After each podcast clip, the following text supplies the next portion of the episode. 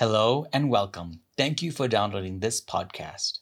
Please let us know what you think by following and connecting with us on our social media accounts on Instagram, Facebook, Twitter, TikTok, Vero, and Tumblr. And don't forget to share the show with your friends and family, as well as leave a positive rating on your podcast provider, as it helps other people find the show.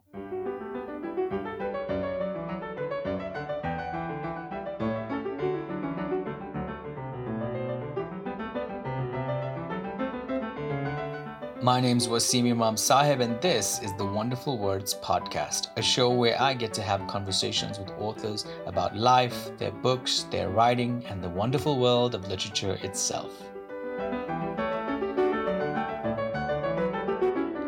My guest for this episode is Ming-Cheau Lin, an author and food writer born in Taiwan but raised in South Africa since she was three years old we speak about her memoir, Yellow and Confused, which covers her life in South Africa and her dealings with racism and food politics, amongst other things. It's such a wonderful conversation, and I must confess, we had such a great time. We did laugh out loud here and there. I do apologize for the quality of the audio in those situations, but we did have a great time, and it was a wonderful interview, so do enjoy it.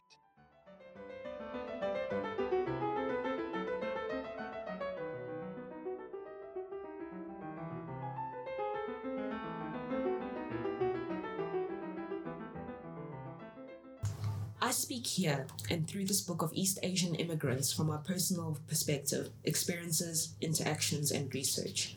I'm a first generation immigrant woman, a Taiwanese born South Africa, raised from the age of three in Bloemfontein in the Free State. While I don't speak for all East Asian immigrants, since I can't say we have all have the same experiences, the path I've chosen of intersection and feminism has one goal in mind to encourage and create conversation around unlearning and progression. My journey is ongoing. Along the road I've chosen to travel as an adult, I embrace my culture and ethnicity, as well as the confusion of feeling displaced, as someone who doesn't seem to belong in either country of my birth or the one that I was raised in. Only as an adult am I able to make sense of it all. And so, in a society that doesn't recognize me, I choose myself. I choose to reclaim yellow, and unless you're yellow too, don't call me that. Thank you so much. That was amazing. It's always so much it's a different experience when you read a book and then you hear the author talk about or read from the book itself. So um, you started off your, your journey to literature began, I guess, with food writing. Yes. You began uh, a blog, which is now a website called butterfingers.co.za. Yes. And then you forayed into the world of, of cookbook writing. Yes. And now you're here in terms of memoirs. Why the jump? Why not? I think people would have expected you to offer another cookbook. Yes. So why the jump into memoir? So for me, food is political, um, especially when you, we talk about it from a preservation and culture, cultural kind of perspective. So for me, Just Add Rice wasn't just a cookbook. Um, for me, my blog, how it started, was really to try preserve what culture my family has passed on to me here in South Africa because we were not represented. So there was never the intention of becoming a celebrity chef or becoming, you know, someone that's known for food. But it became to the point where people were asking me for recipes, um, you know, people wanted me to cook for them and it was it was a lot of fun and I get to be creative with cooking. But in food, and food media in South Africa, I realized that my stories kind of stopped at a, at a peak where I was no longer kind of addressing the issues that I wanted to in food. Because what initially started my, my um, career in food media was more about creating that representation of ourselves and to not only for the East Asian immigrant, but also for all others that are not represented in food media space. And also to encourage others that are in that space to push themselves and to give them the support to push themselves. So my writing and my my thinking has always been critical and um, and it has always been dissected. It has always tried to find the research to back it up and to understand why things are this, the way they are. So food was actually just one medium in terms of how I tell my, how I tell stories mm-hmm. and to speak about cultural appropriation, to speak about the injustices that have that people of color face in these in this kind of industry. Um, but I felt that I had more to offer when it came came to stories and being able to share about identity, about race, about gender, and from my perspective. And I feel that Yellow and Confused kind of does that for me in the sense where it allows me to really be honest and re- to be really transparent about our experiences. And what you see in Just Add Rice, the stories there, it, it, touches on a snippet because you can't remove the two. Yes. Um, Food has a relationship in terms of memory and experience and stuff. And, and so your cookbook does sort of foray into your life yes. experiences and yes. this is sort of like a continuation yes. of that yes so there was this one chapter uh, this one recipe specifically um, uh, about kimbap which is like it looks kind of like sushi but it's basically rolled rice with little cooked items inside mm-hmm. it and that created this thing called the lunchbox moment, which I refer to. In and book, that, yes. yes. And so that has a big chapter in Yellow and Confused because those two relate to each other. And in terms of how you, we're represented on a plate, how we stereotype to be seen in a certain way, it's so harmful that there's not only a lot of unlearning we have to do as um, for our own identities, but there's a lot of unlearning for other people to do in the way they see us. Definitely. You, you, you spoke about the lunchbox moment, but I recognize the the the what's the word? The trauma behind yes, it. yes. totally recognize that. Your book is a both combination of your personal experiences but there's also a lot of fact and research and history into it. I walked away with so much more information and i also walked away feeling that i knew your life's perspective so much better I, I really, like I said, I wanted to be really transparent about the way I saw things because I think that my healing was to be able to contextualize the situation. And, um, and if I can't contextualize it, if I can't understand, even if it was a racist thought or idea that was targeted at me, I'm not saying that person deserves sympathy, but I am saying that if I can understand the context of which they come from, maybe I won't be so angry and you kind of understand that it's not even about individuals. It's about the system. It's about the system that we need to fight. And the system, we have to fight it on a constant basis. Just existing is fighting it. And I feel that if we didn't fight the system, then we kind of kind of continue perpetuating the cycle, and our next generation will have the same issues. The next generation will have the same issues. And as a first generation immigrant, I had no resources. I had no no idol to look up to as a child. My idols were all white women, and you know, and that says a lot for me in terms of representation, especially in a space like South Africa, where we are majority black, yet our references are all white. Yes, yes, so true. You said something just now, and you know, it's very, I, I, come across, when every time I come across a person of color, largely, they're always so more colonized. Mm. And so even the little things that you're talking about, seeing yourself, representation, a lot of the time, people of color, particularly Asian people, don't see the need no. for representation. And it's disturbing. It is. And, and, but it also shows the generational um, aspect of things because culturally, um, ancient Chinese culture, you know, it dates back like 5,000 years. So there's a lot of indoctrinated uh, patriarchy and a lot of indoctrinated uh, conditioning involved. So we're not ones that are very um, loud. We we don't um, as a culture we kind of walk away from a situation rather than make it worse. And especially in a country where first generation immigrants feel like they're guests. And if they don't feel like they belong to this country, they would rather adopt the model minority kind of mindset and go with the flow. But what I completely do understand about this, and I, I used to hate my parents for this, like, why did you raise me this way? Why did you bring me here if you don't want me to be me, uniquely me? Um, and from understanding their perspective of as first generation immigrants, you come here as adults. You've you don't have never experienced racism before because you grew up with people of your own kind. That look like you, yes. That look like you. But to bring your children here, to raise them in a space where you think you're offering them something better, a better future, but completely not realizing the psychological traumas that we would face as children and I had to come to understand that it wasn't their fault because they, they could never know. They would have never known. And that's why they, as a generation, are quieter. They are more subtle. They don't push back. Mm-hmm. And I think that as the younger generations, like we feel like we belong here more Mhm. because we contribute to society here. We, we, our friends are here. Our memories are here. Everything is based here.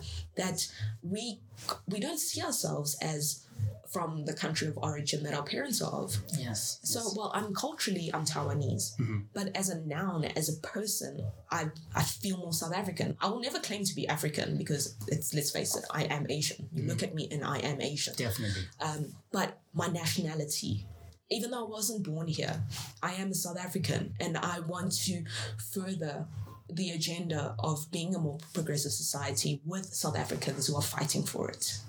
That's brilliant. You're just saying like everything in like ticking the boxes. and I'm like, yes, yes, yes. Yes. I'm trying to ma- maintain my like calm, chill. No, be excited. um, you said something as well just now. I must not, I must not forget. Okay, let's go back to. Okay.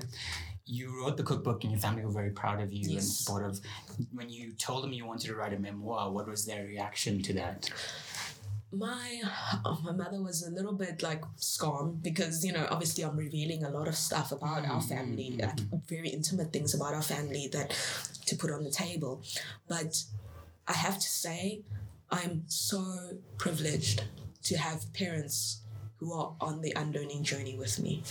Brilliant. And the thing is, my mother was probably problematic for many, many years, and only recently has joined me on this unlearning journey. Like simple little things, like because as immigrants, we're also taught by those around us, like what to say in English, and you mm-hmm, know, mm-hmm. so like even the term, like, oh, and it disturbs me so much, like saying garden boy. Like when I explained to my mother, you can't say, that. Yeah. And I explained it to her, gave her the context of what it was, and she was she gasped and she said, I didn't realize. And for her, because it is another language, on top of actually the Yes, languages that she's yeah. actually fluent with, um, the context she It's would she would never know. Yes. And and the thing is, but this kind of can be said for a lot of us that are either assimilated or kind of the the I don't see race group. Um, yeah, I know. Yeah. So, and, and when it comes to those kind of groups, it's like they also need to realize that a lot of their behavior, a lot of their thinking has been conditioned by media, by society that has always been racist. Definitely, And- without a doubt. And if we want to deny that we're racist, then we need to actively work on not being racist. And hence the, the process of learning and unlearning Exactly. comes in. What I noticed since you brought it up was when I was done with the book and when I went through it the second time and I stepped away, I was like, oh my God, this book, every single essay, because it's a collection of Yes. essays, is about learning and unlearning. Yes. You walk away from every essay going into it with a certain perspective if you didn't have a Mm. certain perspective. And then you when you're done with it, you're like, oh, okay. And that's so amazing. And it's it's such a testament to your writing, but also to this project that you wanted to put forward to. So I wanted to say thanks for that. Thank you so much. And going back now to your mom, I was very touched by that because what you said I can relate to as well because of my parents and my father and my parents as well. My my father in particular and my mom are making that journey of unlearning. Yes. And it's so emotional to see other people and other people's parents come to that as well because it's it just shows that how racism and, and oppressive structures sorry has has conditioned us to be so divisive towards each other in ways that we aren't aware. Exactly. And and the thing is as like as an East Asian, we are light skinned. So we, we do play part and parcel in terms of when it comes to privilege in South Africa.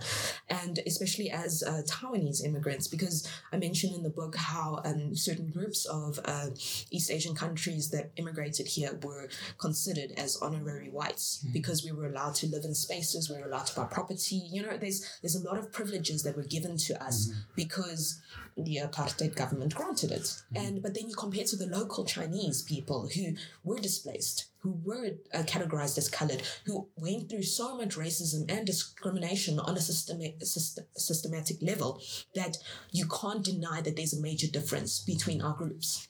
And that's why I, I almost felt like it was so important to to reclaim the yellow terminology in the sense because of making sure people understand that it's there's no such thing as one yellow. There's no such thing as one stereotype to encompass a whole freaking continent, if you put in that sense. Because, like, when people say Asian, they usually mean like light skinned Asian. yes. No, they, they don't mean South Asians. and you broke it down. That's what I love about your book because, again, like I said, it's personal experience, but there's so much fact, and you really broke it down. So much analysis has gone into it, so much research as well. What was that like?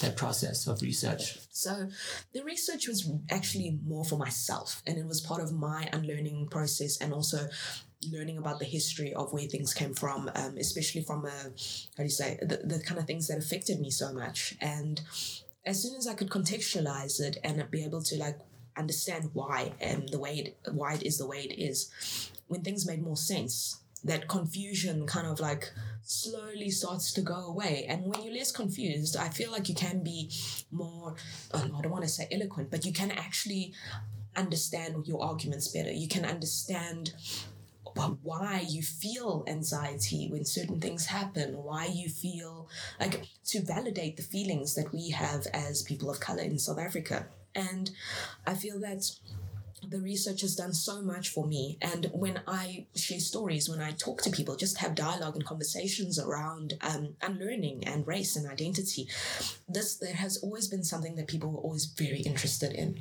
And they enjoyed the research behind, they enjoyed the history lessons behind it. And I also tried to, you know, con- uh, convey it in a way that wasn't um, textbook kind of style. Definitely, that's what I noticed. It's it's just sort of like a conversation. I I think coming from an advertising background, um, being a copywriter, um, like concept is always key before a campaign, so to Yeah. say. And the concept behind this really was to uh, express ourselves and also represent our, uh, represent myself and touch on people in my community, touch on the different layers of yellow in my community, and also to address the my own problematic behaviors that I've come to realize need to be unlearned and need to become more progressive in order for myself to be a better human, to be a better mm-hmm. ally to anything really. It's if you want to grow as a human being, you need to exercise your mind like you would exercise your body to get fitter and stronger. You touched in on something as well about the book itself. Is that compared to other memoirs, this memoir there's no holds barred. You talk about everything. like there were so many points I think where I thought, oh, is she gonna talk about this? And then you do, and I'm literally flabbergasted because it's it's not that some it's not like people when people write memoirs they're very selective as to what they put Yeah. out there why this approach why be so honest why not follow the sheep and do what everyone else decided to do even the so-called woke people that are out yes. So I do not claim wokeness. I claim unlearning and I claim ignorance. You know what? I, I will happily say that I'm very ignorant on many, many different things.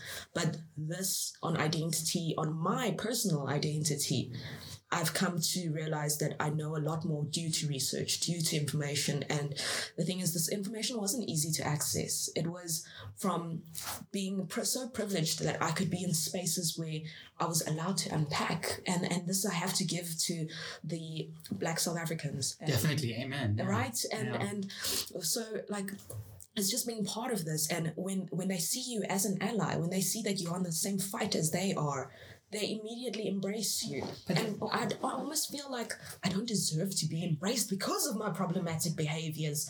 But the way that they see it as is I'm making that conscious effort mm-hmm. to unlearn, to be anti-racist. Because you can't be a non-racist in a society like ours. You're either racist or you're anti-racist. There's no in between. no in between definitely Because if you keep silent, you're condoning it.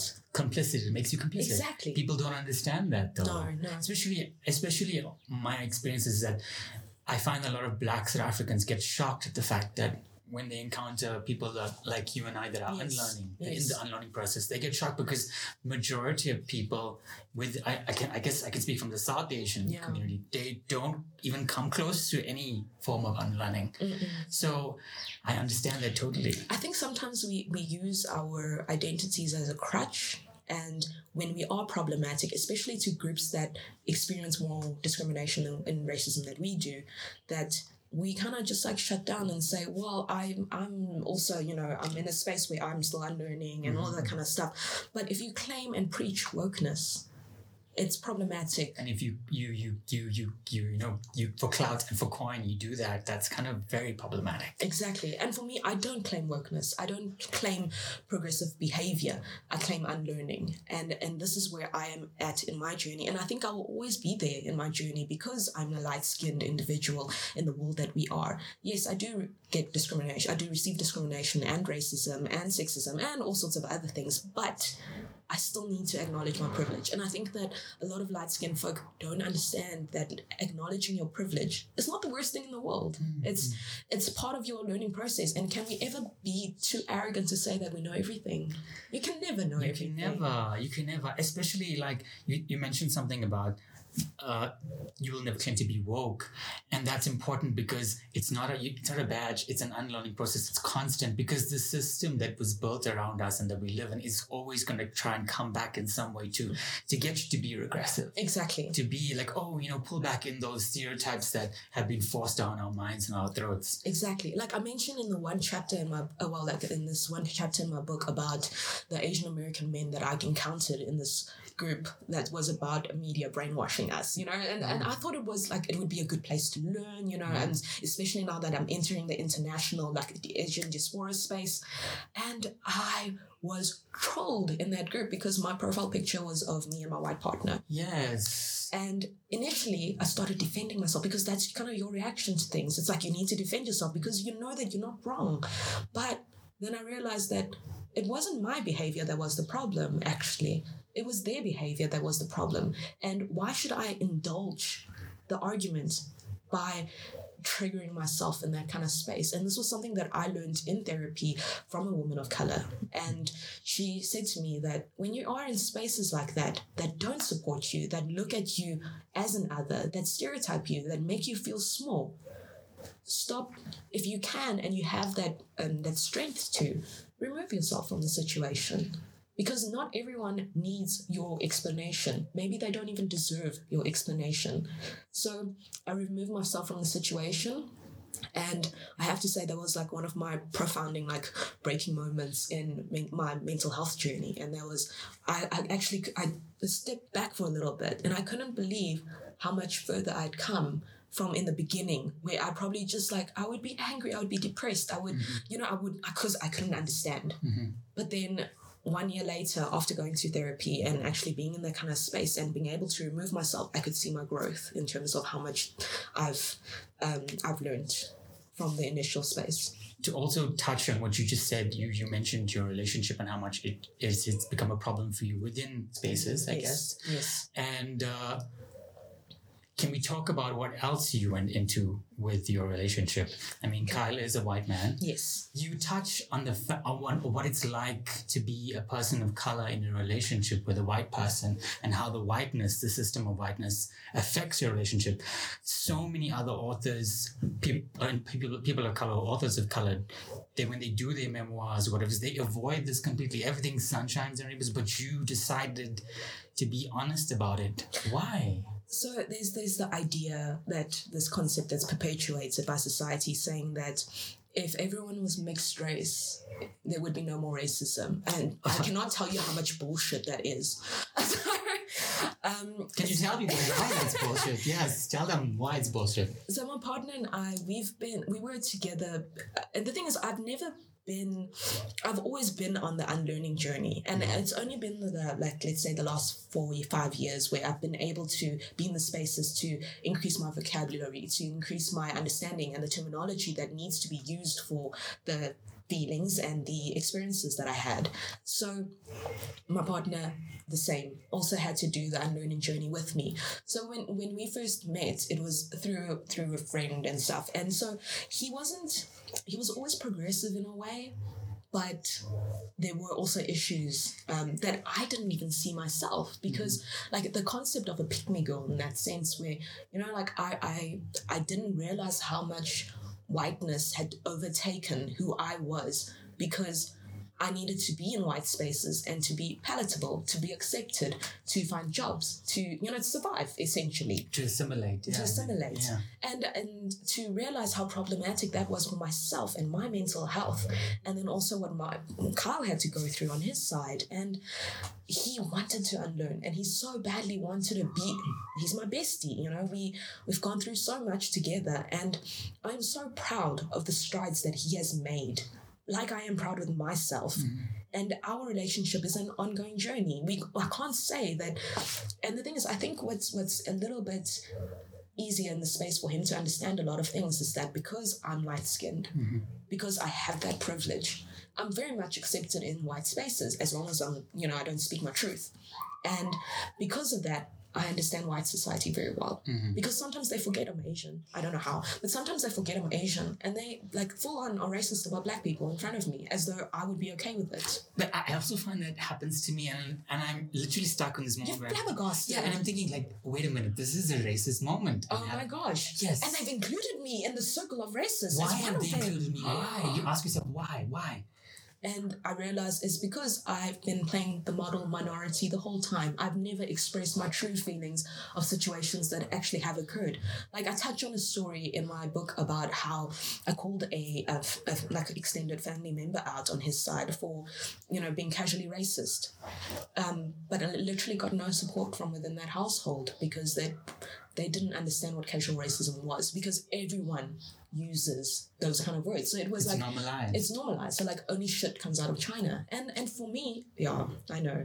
But like I understand the context of where it comes from. So while they try to explain it to me, you don't need to explain it to me. I understand and I, I'm educated enough to know where the context comes from. Mm-hmm. But when I, the person that's affected, a person that's part of that marginalized community that has been oppressed by stereotypes like this, if I say something, wouldn't it be better to listen to me as opposed to defend yourself, go, you know, completely invalidate my experience and just end up with I'm not racist. It would be, but I think many people haven't come to that point of like, No. you know, that willingness to like unlearn and even Mm. be perceptive because for them, it's life has always been this way and there hasn't been a problem. So why is there a problem now? Yes. You know?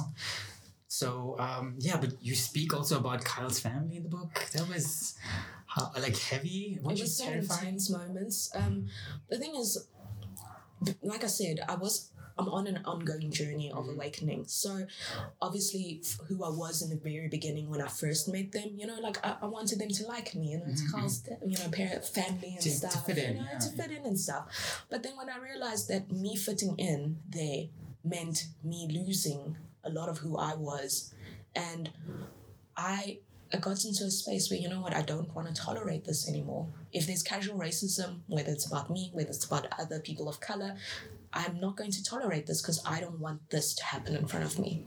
So I would rather be seen as the problematic one if they'll stop speaking like this in front of me.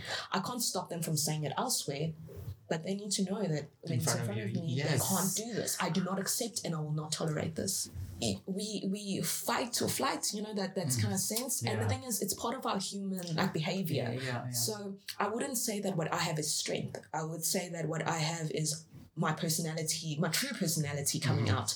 Because after being conditioned and being told to be a certain way, not only by my culture, but by Western society. Mm-hmm. And when I speak about Western society, I include South Africa because I'm still lot- very formed by that. Exactly. Yeah. And so while I've kind of like not good enough for either groups, I almost, well, to survive, I assimilated into a lot of the ways that I realize now as an adult that I'm not. Mm-hmm. Like even being feminine, I think I went through a stage where I wore skirts and heels, and I realized that actually I'm not that feminine. I am, I enjoy, you know, I enjoy being masculine. I will sit with my legs open. I will, you know, it's mm-hmm. it's not, it doesn't bother me. But if it bothers someone else, that's their problem. And only like slowly I've come to realize that that's their problem. Mm-hmm. And with all of that, I really, I just, I want people to realize that it's not all hunky dory. It's not mm-hmm. all sunshine and rainbows. Oh, interracial couple, they are the future of the world. And, and I like, that no, song, that's not that song. true. But but but just the fact that you did that, I, do you understand how monumental that is? Because I have been to so many launches and I've been to so many memoirs and stuff, and whenever the topic and the issue comes about what the dynamics are, it's always avoided. And mm. so for me, when for me to see a person of color, an Asian person, talk about this was so powerful. And I was like, yes, yes. Because there's always within even within the industry, the industry, the publication industry and entertainment industry itself is largely white. Yes, So yes. there's always a pressure to conform, don't say certain things or say certain things. But this is what I have a privilege over you because you're darker than I am. Yes, I So guess. yeah. this is when people in privilege also need to know that they need to use their privilege. Mm-hmm. And if the interracial relationships and you know those kind of mm-hmm. dynamics, those kind of stories aren't being shared by darker people with white partners, then well, why shouldn't I be sharing it? Because I do have the privilege to. Mm-hmm. I, you know, and and for me, it's like I know Carl has my back, and he's my. As sometimes, yes, we'll disagree or whatnot, but as soon as he gains context, he understands, and it's it's because the thing is, I completely understand that it's a hectic learning curve for him as mm-hmm. well. Mm-hmm. And while I don't excuse racism and I don't excuse bigotry and you know all those kind of things, it's I also, for him as an individual, as my partner, I choose him and I can see his growth. I can see his continuous efforts to unlearn. And for me, that's kind of like the most we can ask for from whiteness and or people in privileged positions. And so, like I, like I said, I don't claim wokeness. I'm unlearning every day, and I learn so much from, especially Black women. Um, Definitely. Uh, same. My unlearning process began because of black women. Right. Yeah. like so like going to another chapter in my book. I don't know if you want to talk about the, Go for it, um, the restaurant. The, I wanted to again when I, when I, when I began the book and I thought because obviously we follow each other on social media and stuff and I had an idea of you were involved in this certain situation but I, I wasn't sure whether you were going to tackle things because again people don't always include everything No. but you said it tell us a little bit about what happened and ah, the trauma behind all of that so i saw on facebook someone actually shared a like a facebook page and it was called me so horny and there was like food pictures in that shared page and then I was kind of like, oh, what the fuck is this? And I, I clicked on it, and it was a whole restaurant in Johannesburg, in Melville, that called themselves Me So Horny. It was owned by two white men who stumbled upon this Asian fusion restaurant idea in Germany and decided to bring it back to the South Africans. yeah haven't we heard that story before Right, right. Yeah. And so the problem with this is in food media space, there was also an article about it on Eat Out website. Mm-hmm. And promoting it yes promoting it. yeah. And while they kind of touched on the misogyny in, um, you know, like in the little bits of spaces and stuff, there was a completely lack of intersections when it came to race. but that's largely what white media is about Exactly. But literally a month before that, I was at New Media Publishing and I'd done a presentation on cultural appropriation, the harms of it, and how to avoid it. And especially from a PR side, from, a, you know, like big companies, and having worked in advertising myself as a copywriter, I, I know what goes on in the back end. I know the, you know, I know how you do PR responses. I know these kind of things. And kind a lot of people still taking kind of like for a puss about that because like they don't realize what my background is. And they argue with me like I have no context into what I'm talking about. So that was also a little reason why I moved away from the food industry, focusing my work on the food industry so much because I realized that food media in general is not really that supportive of um, of unlearning. And so I, I did a presentation there, and they rah rah, they were happy to unlearn and stuff. They were happy to understand. But then I see this article on their website a month later to support this restaurant. And so my, the first thing I did, actually, I, I tweeted about this restaurant with disdain. You know, like it was actually, I just put in facts. I'm like, one, this, pro- uh, so this restaurant basically covers four different Asian cultures. to lump, and just further perpetuate the stereotypes that all of Exactly. you this are the same group. you Exactly, know? mishmash it all into one, and then to use miso so horny, where the terminology comes from. Um, so Stanley Kubrick um, in full, the Full Metal Jacket kind of made it popular. Um, it's basically um, sex workers trying to survive after the war, and how is this something to poke fun at? How is this something that's nice? And from an East Asian woman's experience, I swear every single one of us has heard me so horny and I love you long time said to us in a very grossly sexual way. Mm-hmm. And some of us, and I'm like, and it's so disgusting to say this, but I'm lucky I hadn't been raped yet because of it. I there's so many cases in the States, in the UK, in Australia about East Asian woman, Southeast Asian woman, literally being used um, objectified and then raped because of the of stereotype this stereotype that Yeah. we're submissive, that we we love to be, uh, you know, dominated. by like- white men. Yes. Exactly. And for me, it's just, it was such a terrible, uh, it was so triggering as well because I've experienced sexual assault while these words were hurled at me before. And people in general still use it as casual conversation. They still say, "Oh, we love you long time," you know, "Me so horny," you know, like it, it's jokes. And for me, it's like, "Oh my gosh, you do not understand how triggering it is to hear this." You know, to to go back to the trauma that I had to experience in the sec- like through sexual assault and stuff. And why do I have to explain my assault to you for you to be considerate of something you've never experienced before? And so obviously so PR PR they announced that well not everyone will understand it and you know what it's um it's it's not meant to hurt anyone so you know you know typical just let it go. yeah yes. a non-apology apology and I, I didn't take that so I continued like um talking about it on Twitter and I just said like this is not an apology you know like it, you uh, like this is totally not an apology and then they said that they got their validation from an East Asian the token. yeah yeah The token POC that every white group has to defend their racism. Exactly. And it is a local Chinese man. And you know what? A Chinese man will never have experienced the sexual assault That a woman would have that a woman experienced. would have experienced. But it wasn't only them that kind of like, um, that made it worse. Like, I, I got a lot of trolls actually like targeting me. There was a lot of hate coming my way throughout the whole my campaign circle to say i got so much hate thrown at me and it became so like invasive and this is the oh, i'm not going to tell Yes, shit yes. further about we this stand up for the book. Yes, it's, it's um, really. I was shocked though that it went to that level, guys. It went to like a heavy level. But I mean, like mental health. Okay, this is a question that I really, really want to ask yes you. This book contains a lot of trauma. yes How did you cope writing?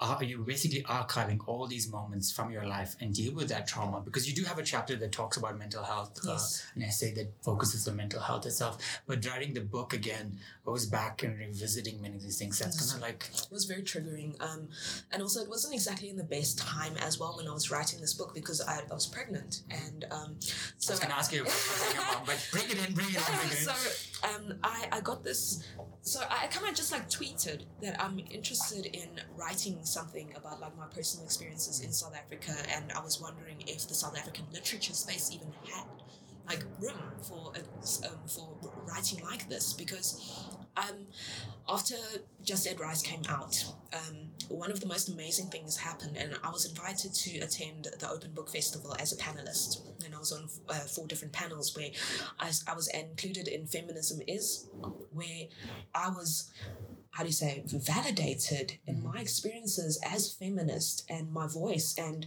the kind of the, the things that I would speak about. And that place gave me that strength into believing that maybe, maybe I can do something like this. And so my, my friend uh, Timbella, hey Timbella, um, she told me, tweet it, put it in the universe and just see where that goes. The worst thing can happen is nothing, you know? So I tweeted it, and here comes Naima from Kwela, the publishing editor. Hey Ming, I, I've, I, I was so sorry I missed you at Open Book Festival, but my team were there and they raved on you so hard. Can we meet up for coffee? And I'm like, what? I was like, I, I couldn't couldn't believe this really because, but again, it's it, it was so humbling to also work with someone like Naima who supported me throughout the whole process. And every single time she gave me a deadline, she was like, I completely understand that you're pregnant, and if you can't meet this deadline, it's okay. But for me, meeting deadlines was very important and was also, um, how to say, it is very cultural, but um, I, I feel strongly about this, but to respect another person's time and to respect the deadline um, in that. So I, I really tried hard to meet all my deadlines. And then I had to um, give birth a month early because I had a liver condition called um, cholestasis. So I had to deliver a month early. And that was during the time when my edits were happening.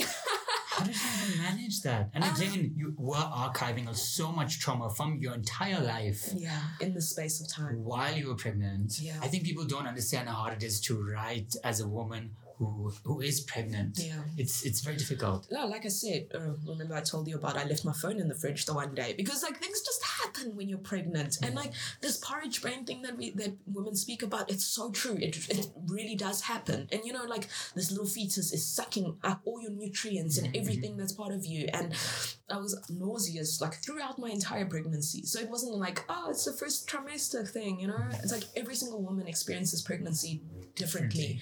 And we also need to acknowledge that. And like but that being said, it's not part of my book.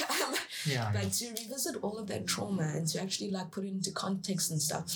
So as to say, it wasn't necessarily really healing to write the book, Mm-hmm, but the reviews that I've gotten from it, the dialogues that that, that I've been having with people around it, have been healing, Be- because I know that they're better off, That's and that makes me feel better off. many authors have actually said similar things to you. And I'm gonna, on my way here, I was actually Yeah. thinking, is Men going to say the same thing? Because they said generally the process of, of going through all the trauma is not, obviously, you don't, after it's done and written, you don't feel any I haven't healing. read it again since you know. Yeah, because you don't want to revisit it. No. And then, and but then after speaking to people about how the book has helped them and how they identified it, that some sort of healing has come Yes. to that itself. Yes. Wow. The book also doesn't contain just your voice. Can you tell us a bit about other voices that appear in the book as well? So I include um, many different layers of yellow within South Africa, and these are people that I look up to, people that I've come across, that all f- fall under the yellow spectrum. So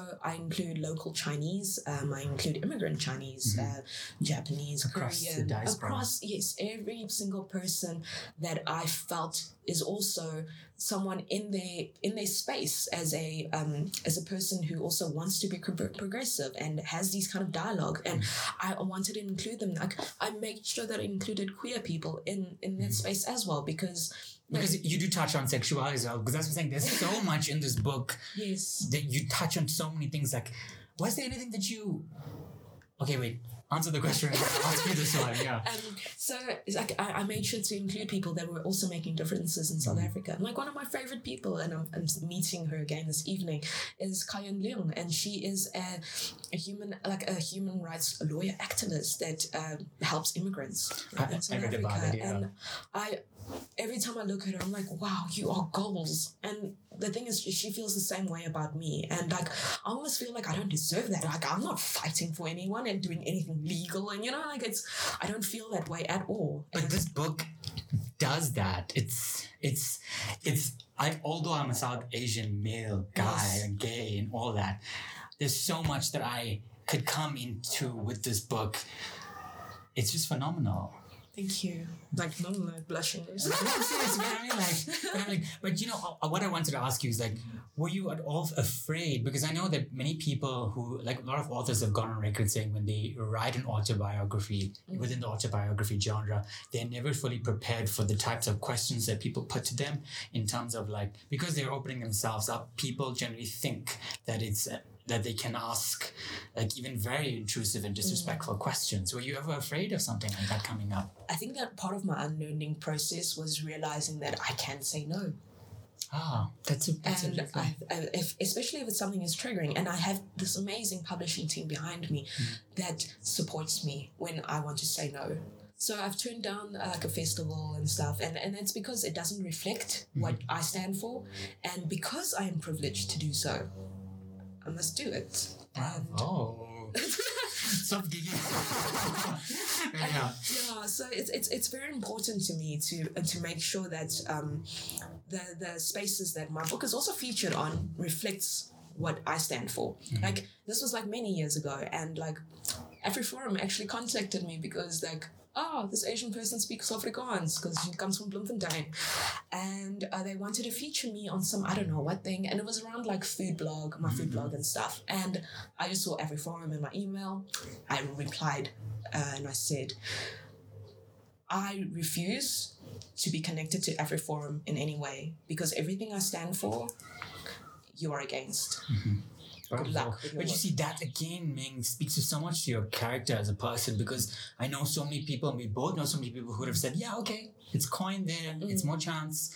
So again, it, it's it's a testament to your character as a person and your, the, the unlearning you have done as well. So bravo again for that. I, I keep saying bravo because again, many people are not committed to the unlearning process, and it's very Yeah. frustrating. Yeah. Do you also have that problem, like within your spaces where? Oh, definitely. how Um, do you cope a lot of times like this past year for me i've literally isolated myself from and people that i know mainly because it's like it's that it's exhausting. Yeah. Yeah. It's exhausting Yeah. defending your how do you say your right to live and telling to- someone hey that's wrong Yeah. you know No, it's gets very, very tiring. And it's like it's really about how much energy you want to put into it. Like I mentioned in my book as well, you don't have to give every friend your energy to help them and learn hmm. Because the thing is, if you post about this stuff generally, like, do they not know you enough that you know they they, they could try and understand? Like, and the thing is, it's it's always the the idea of the attack on whiteness or the attack on uh, on men, you know. And and the thing is, it's just to be to understand intersections for me that was a big learning curve as well. Because like i have to say like i had conditioned racist thoughts. I probably still have them you know? They come up every now and then and i the like system check myself coming back. Yeah, it comes back to grab you. Yes. And if i don't check myself like i'm so grateful that i do have friends that will check me for it. Mm, and when they do i realize that i need to actually humble myself and just not say anything learn from it and because the thing is they don't actually want an apology that's not what they want they want you to be better mm-hmm. and that's what i meant earlier when I said there's no ego behind your book Yeah. because when someone comes up to you, you're prepared to take a step back and see how you have maybe offended them and you're willing to unlearn and rectify. And that's what I meant earlier when we spoken before the show, before we started, Yes. was that there's no ego behind your words and your book and your character and stuff. And it comes out in the book. I don't I wasn't sure whether you were aware of that. But it comes off like you don't you talk about that and the importance of that and it's so refreshing and it's enriching. I wanted to talk with before we go completely out of time. Um, like just a bit of lighthearted questions. Can you tell me three books that you have like an emotional connection with in your life?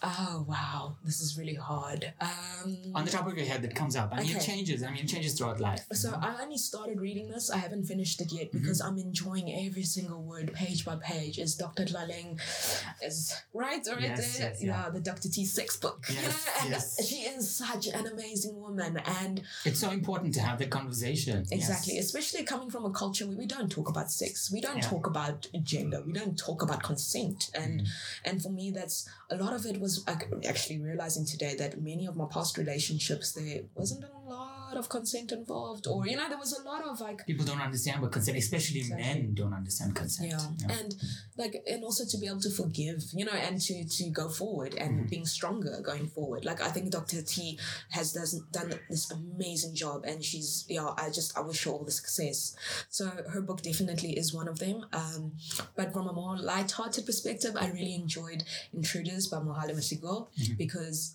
it's african fiction like mermaids and you know like mermaids and uh, zombies you know located in africa. It's just like it's just this how do you say my the, the fictional stories that I've always had were always so white, where the Mm-hmm. people of color were tokens, and it was just so like refreshing to kind of like have this completely different change. Yes. And Yeah, it's a different energy and it's a different feel, like to the point where even now I can't consume anything that's all white. If it's got the same narrative, all Mm. main white guy, main white girl with the POC friend that's there to be sassy.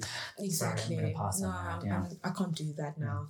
And and the thing is, like uh, her book just it's just been such a fun read, and Mm. it's a compilation of short stories. So you can like read a few and put it down, and then read a few again, or you revisit the old ones that you really liked, and you look kind of read something new, and it's just it's it's been a lot of fun. And then um, I think that I have to give it to um, Matilda by Roald Dahl. Aw, that was an amazing book. And for me as a child, not well, not having representation around me, but to feel Matilda's isolation in who she was, her love for the library, her love for books, her love for reading. Like I connected so much with her just as an individual and on like a you know on in terms of her personality. And I I think that just being a woman like and you know in the space of where you're not seen and as a person of color knowing that our voices are not you know heard and to be able to connect with that at such a young at such a young age was beautiful and the, the fictional aspect to it with magic and all that. You know, how can you not love magic? Definitely, definitely. Uh, one more question yes. before I ask you to give us a. You've been doing a lot of promo now for both your cookbook and now this book, Yes. and you've had some been a part of so many panels and you've had so many interviews. And is there was there ever a question you wish you were asked out there, but you've never been asked that question? And what is that question, and what is the answer to that question? Um, what is your? Oh no, not really. Hey, I, I actually, um you're like you said, stumped. Hey, because the thing is, like, yellow and confused wasn't necessarily a, a displayment of myself for the mm-hmm, world. Mm-hmm. It was more actually a reference for mm-hmm. people to be able to use for themselves and to be able to contextualize things and to understand things. So while my stories, yes, might, might be the focal point of my unlearning, but it's really about the experience and wanting others to see the experience through my eyes, whether they can relate or not. And um, I think it's just about adding that voice in that kind of space where, because like Asian diaspora stories are mostly based on East Asian or Southeast Asian in a very white space. And while this is the same for what I've been writing about, but we're in a country that's black. We're in a continent that is black. We need to. It's it's a. It's almost a kind of a new. Um, a, a new uh, milestone in a sense for us to have this as an experience Definitely. as a voice. So um, I've honestly I, I don't know what the question would be, um, but I really would like to explore that side a lot more about why it's problematic to succumb to whiteness when it's a minority in the country that you're in. so, what are you working on now? What can we expect? Um, so, like I said, uh, pregnancy has been quite a difficult journey, um, and now early motherhood as well. I love my kid; she's fucking awesome. But yo, it's hectic. It's a big and, change. and I have to like give it up to all the single mothers out there. Definitely. yeah. Because like I, I have such incredible support from my parents and from my partner that I, I cannot imagine them not being around to help me with like to, to do this not help uh, like for my parents it's help for my partner because he's the father of my child um so this is like I, I don't know how single mothers do it. And i think that like pregnancy in itself and motherhood in itself has been so romanticized and it's so beautiful and daisies. And when you meet your mm-hmm. baby for the mm-hmm. first time you instantly bond. And it's like ah, i kind of didn't have any of those mm-hmm. things you know? I spoke about my unborn child as a fetus and then i got so much flack from people for calling this its scientific term you know like i would say i love you as a human or i can't say i love my fetus. You know like it's Yeah. it's it's been the, and the kind of like shit that women have actually like uh, tried to preach to me about um and all the unsolicited advice and you know all of that. And it's just like I think that's I was is wondering about that answer because the moment you say you're pregnant, there comes yeah everybody do with telling this do, do that. that. Yes. don't worry. Nausea will only last for the first trimester. Bull fucking shit. I had it throughout the whole entire like I lost weight in like a lot of weight in the beginning. And like I think I ended up maybe only being like five six k's heavier than I originally was. Which, which is obviously very different from what other people experience as well. and like having cholestasis with the, the liver condition and all these other little things that kind of happen in between. And finding out that actually it's not that uncommon in pregnancy to experience that. But we don't hear about it Mm-hmm. Because it's not part of the media narrative. exactly. And i think that for me it's about disrupting patriarchy every day like the t-shirt i'm wearing today Mm-hmm. I was about to I love your t-shirt. It's so awesome. It's really awesome. She's wearing a really amazing t-shirt that says disrupt the patriarchy every day, which is awesome. And and for me like just existing as uh, outside of the norms of what society is you are disrupting patriarchy Definitely. definitely. This book disrupts. People, some people are going to love it and some people are not going to be very Oh. happy. I actually haven't uh, gotten anyone who that, uh, well has said anything Negative, negative, yeah, to me. yeah. Now, only one thing, but I don't see it as a negative perspective. But my high school principal actually read my book, Mm, okay. and he he spoke to me. At the, he came to one of my talks at Open Book Festival and stayed after to have a chat with me. And he said to me, what he found so profound was how self-critical I was. Mm. And, but I also said to him that this actually is an East Asian like cultural mindset. Like this is not me uniquely me. It's just because I've been given the privileges to contextualize and break things down that I'm able to, you know, approach it with such critical thought.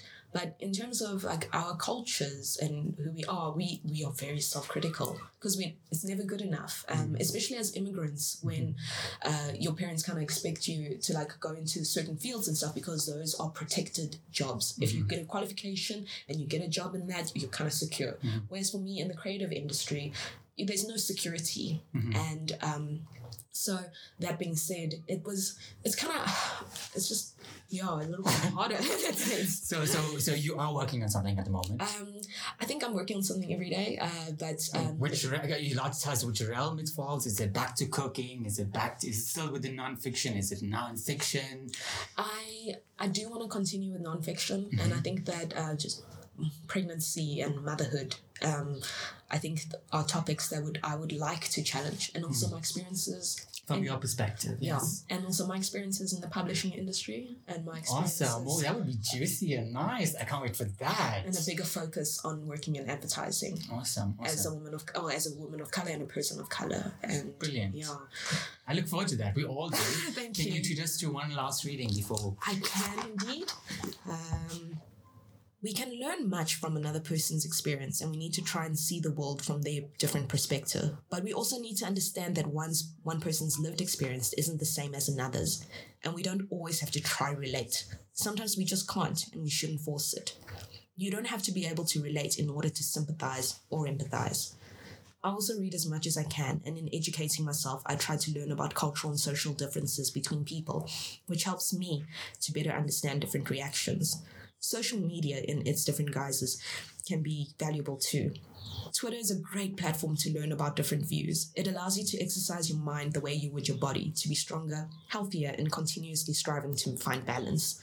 Admittedly, I find I make bigger efforts with my um, my ambitions to exercise my mind than I do my physical body, which isn't exactly ideal. But I want to move forward.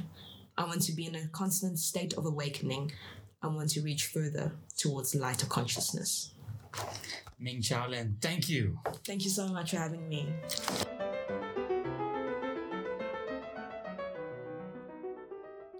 Yellow and Confused is published by Kwela Books.